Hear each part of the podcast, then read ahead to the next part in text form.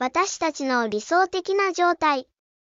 人はどんな状態にあることが理想的と言えるでしょうか？世の人々は心身ともに健康で喜びに満ち義に足りており迫害やいじめのない状態を理想的と呼ぶのではないでしょうか？しかし聖書はその反対にある状態を幸いだと教えます幸いな人。心の貧しい人たちは幸いである。天国は彼らのものである。悲しんでいる人たちは幸いである。彼らは慰められるであろう。柔和な人たちは幸いである。彼らは地を受け継ぐであろう。義に植え乾いている人たちは幸いである。彼らは飽き足りるようになるであろう。憐れみ深い人たちは幸いである。彼らは憐れみを受けるであろう。心の清い人たちは幸いである。彼らは神を見るであろう。平和を作り出す人たちは幸いである。彼らは神の子と呼ばれるであろう。義のために迫害されてきた人たちは幸いである。天国は彼らのものである。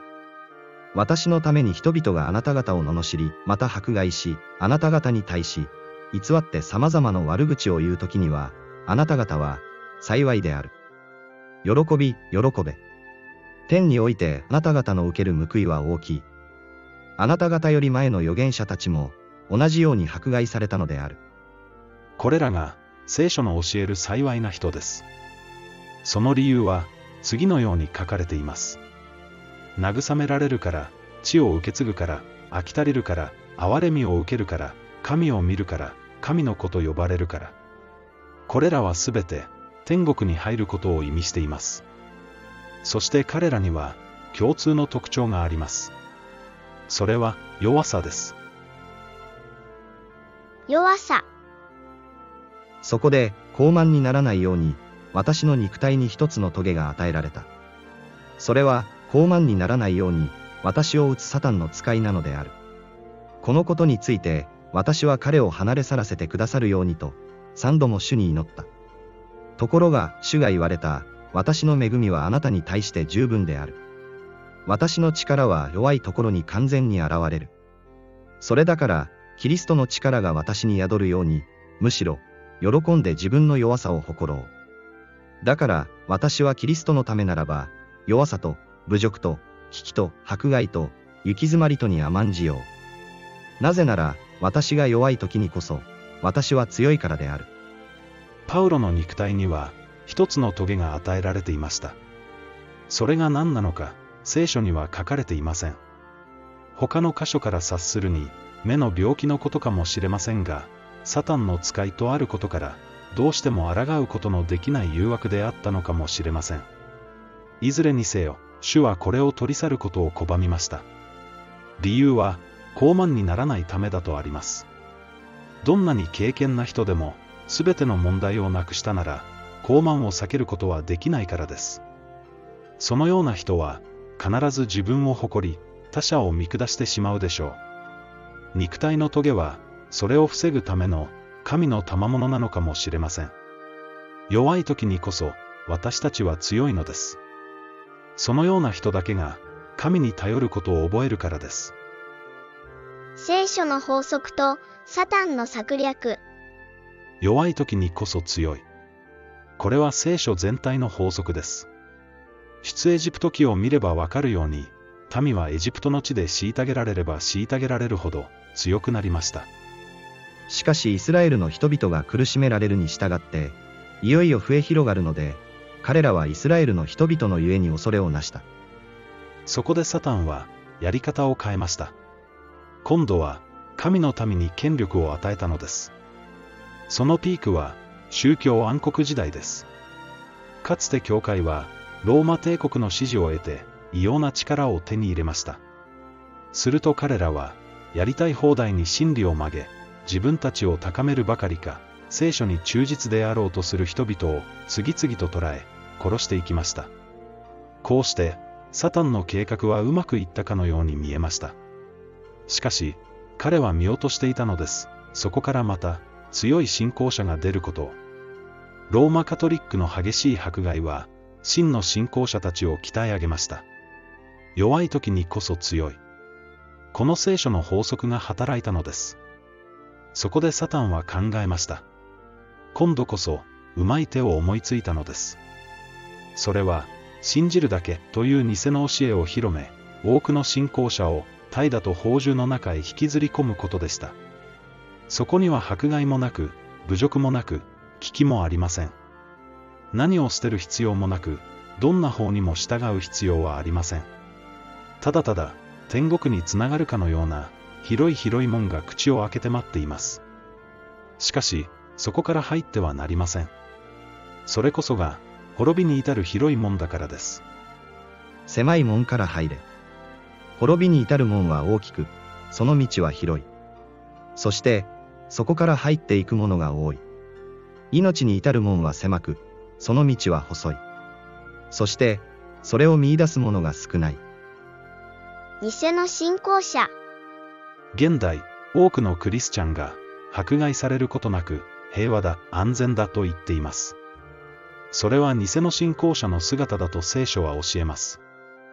一体、キリストイエスにあって信心深く生きようとする者は、皆、迫害を受ける。なぜ、皆が受けるはずの迫害を、彼らは受けていないのでしょうか。世を友としたからです。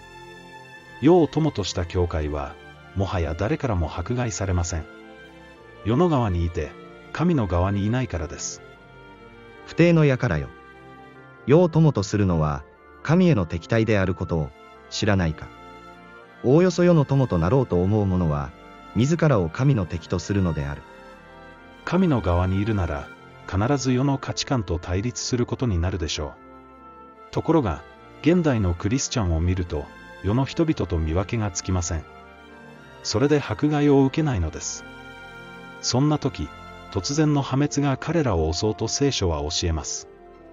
人々が、平和だ、安全だと言っている時、妊婦に生みの苦しみが望むように、突然の破滅が彼らを襲います。それを逃れることは決してできません。生ぬるい教会。弱さとは、ただ縮こまって、ブルブル震えていることではありません。聖書の言う弱さとは、義に植え乾き、侮辱や危機、迫害の中にあることです。はっきり言いましょう。迫害を受けていないなら、本物ではありません。平和だ、安全だと言っていられるのは、何もしていないからです。そのような生ぬるい教会に対し、聖書は厳しい警告を発しています。このように、熱くもなく、冷たくもなく、生ぬるいので、あなたを口から吐き出そう。あなたは、自分は富んでいる、豊かになった、何の不自由もないと言っているが、実は、あなた自身が惨めなもの、憐れむべきもの、貧しいもの、目の見えないもの、裸なものであることに気がついていない。あなたは、主と福音のために生きているでしょうか自分の命を救おうと思う者はそれを失い、私のため、また福音のために、自分の命を失う者は、それを救うであろう。信じる人は、もう生き方が変わっています。主のために生きないことは、キリストにそこまでの価値はないという態度に他なりません。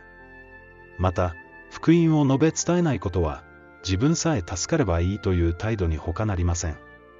兄弟を愛していないのです。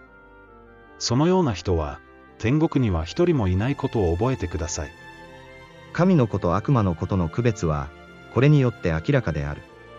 すなわち、すべて義を行わない者は、神から出たものではない。兄弟を愛さない者も、同様である。私たちの理想的な状態は、弱さにあります。迫害され、義に植え乾き、悲しんでいる時に、私たちは幸いなのです。もう、サタンの策略にはまってはいけません。信じる者が救われるのであって、信じるだけで救われるのではありません。聖書の教えを信じる人は、もう生き方が変わっています。主の支払ってくださった代価に驚愕し、そのような大きな犠牲をもって買い取られたことを喜び、その結果、自分を捨て、主と福音のために生きるようになるのです。このような人だけが、天に国籍を持っています。生ぬるい教えは、もう必要ありません。神の国は、すでに来ているのです。考えてもみてください。主と福音のために生きること。これに勝る生き方が、一つでもあるでしょうか。それなのに、サタンは偽教師を使って、これを苦しみや束縛だと思わせます。そんな策略に、もう騙されてはいけません。このブログを信じる必要はありません。私たちの理想的な状態とは何か、今一度、聖書から確認してください。正しいのは、いつだって聖書だからです。